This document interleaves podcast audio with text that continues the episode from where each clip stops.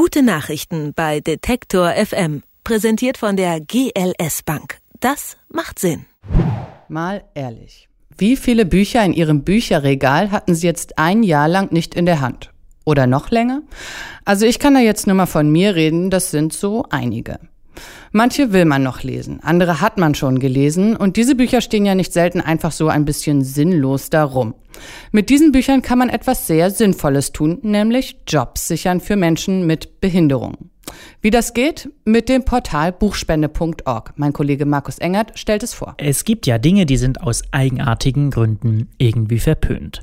Bücher wegschmeißen gehört dazu. Irgendwie lernt man schnell, das macht man nicht. Und so stehen in deutschen Bücherregalen auf Dachböden und in Abstellkammern Tonnen an Büchern herum, die eigentlich keiner mehr braucht. Nun kann man die noch drei Umzüge mit sich herumschleppen oder auf einem Flohmarkt für schlechtes Geld verkaufen oder mal in einem Antiquariat nachfragen oder aber man lässt sich diese Arbeit einfach abnehmen. Zum Beispiel von Maximilian Festerling.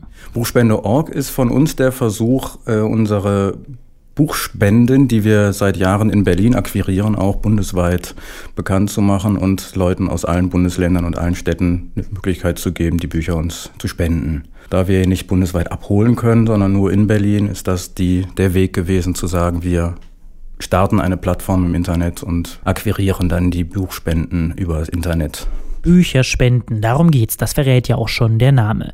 Für mich, der ich diese Bücher nicht mehr brauche, soll das Ganze dabei denkbar einfach laufen. Gibt es zwei Möglichkeiten. Möglichkeit eins ist äh, zu sagen, ich möchte die Bücher einfach nur loswerden erstmal und was Gutes tun, keine große Arbeit damit haben. Da haben wir ein Pauschalpreisformular, sage ich mal. Da gibt es dann für jeden Artikel, für jedes Buch, das man uns zuschickt, ein Euro als äh, sozusagen symbolischen Spendenwert. Die andere Möglichkeit ist, das über das Formular mit äh, ISBN einzugeben und dann wird da aus Amazon und den vergleichbaren Portalen ein Wert ermittelt, und dann wird der auf der Spendenquittung dann auch in Anrechnung gebracht. Auch das ist ein Vorteil für die gespendeten Bücher. Genauer für die Summe, die die Sinnewerk GmbH damit verdienen konnte, gibt es eine Spendenquittung. Nur wofür? Was passiert mit dem Geld? Ähm, die werden hauptsächlich für den Verkauf vorbereitet. Die äh, Vertriebsmöglichkeiten, die wir haben, sind einerseits das Internet. Damit haben wir angefangen, Bücher im Internet zu verkaufen. Mit dem, den Veränderungen der Preise im Internet und der Konzentration auf bestimmte größere Händler haben wir uns dann überlegt, die Bücher auch direkt auf der Straße, also in einem Laden zu verkaufen und haben das jetzt so weit ausgebaut, dass wir jetzt schon zwei kleine Antiquariate haben, beide mit angeschlossenem Café. Bis hierhin ist das Ganze noch ein, sagen wir mal, ganz normales Geschäftsmodell. Man besorgt sich eine Ware, bereitet sie auf, verkauft sie, verdient damit etwas Geld. Soweit, so gut. Die Besonderheit aber sind die Leute, die das machen oder anders, die Besonderheit ist, wofür das Geld verwendet wird.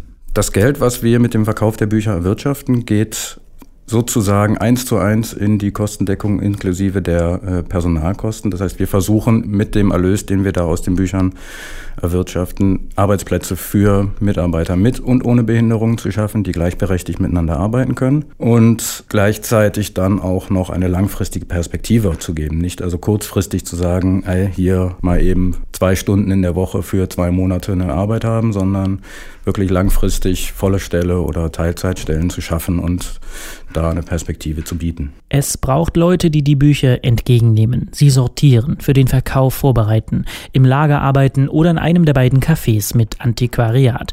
Zu tun gibt es genug und Menschen mit Behinderung arbeiten gemeinsam mit Kolleginnen und Kollegen ohne Behinderung. Es geht bei buchspende.org also um Jobs, integrative Jobs, wie man dazu sagt, nachhaltig und privatwirtschaftlich und das ganz bewusst.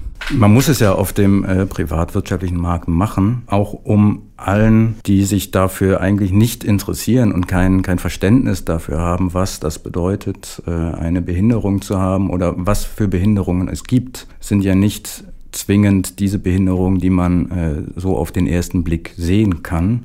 Trotz alledem haben diese Menschen mit Behinderung keine Möglichkeit auf dem normalen Arbeitsmarkt, sage ich mal, einen Position sich erarbeiten zu können, weil die Arbeitgeber das Gefühl haben, da haben sie jemanden sich ins Boot geholt oder holen sich jemanden ins Boot, der womöglich nicht die Leistung erbringen kann, die von ihm erwartet wird. Wir nehmen ganz bewusst die Mitarbeiter mit Behinderung in das Boot auf, sage ich mal, und arbeiten gleichberechtigt zusammen. Jeder tut so viel, wie er schafft, wie er kann. Und in dem Moment, wo dann eine Schwächephase bei einem Mitarbeiter auftaucht, springt dann auch sofort jemand zur Seite und hilft also da ist äh, auch innerhalb der Belegschaft dann ein Zusammenhalt, ein zusammengewachsenes Team. Das sagt Maximilian Festerling von der Sinnewerk GmbH. Die Berliner Firma betreibt das Portal buchspende.org.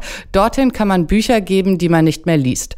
Die werden da verkauft und mit dem so verdienten Geld werden Jobs für Menschen mit Behinderungen gesichert. Gute Nachrichten bei Detektor FM, präsentiert von der GLS Bank. Das macht Sinn.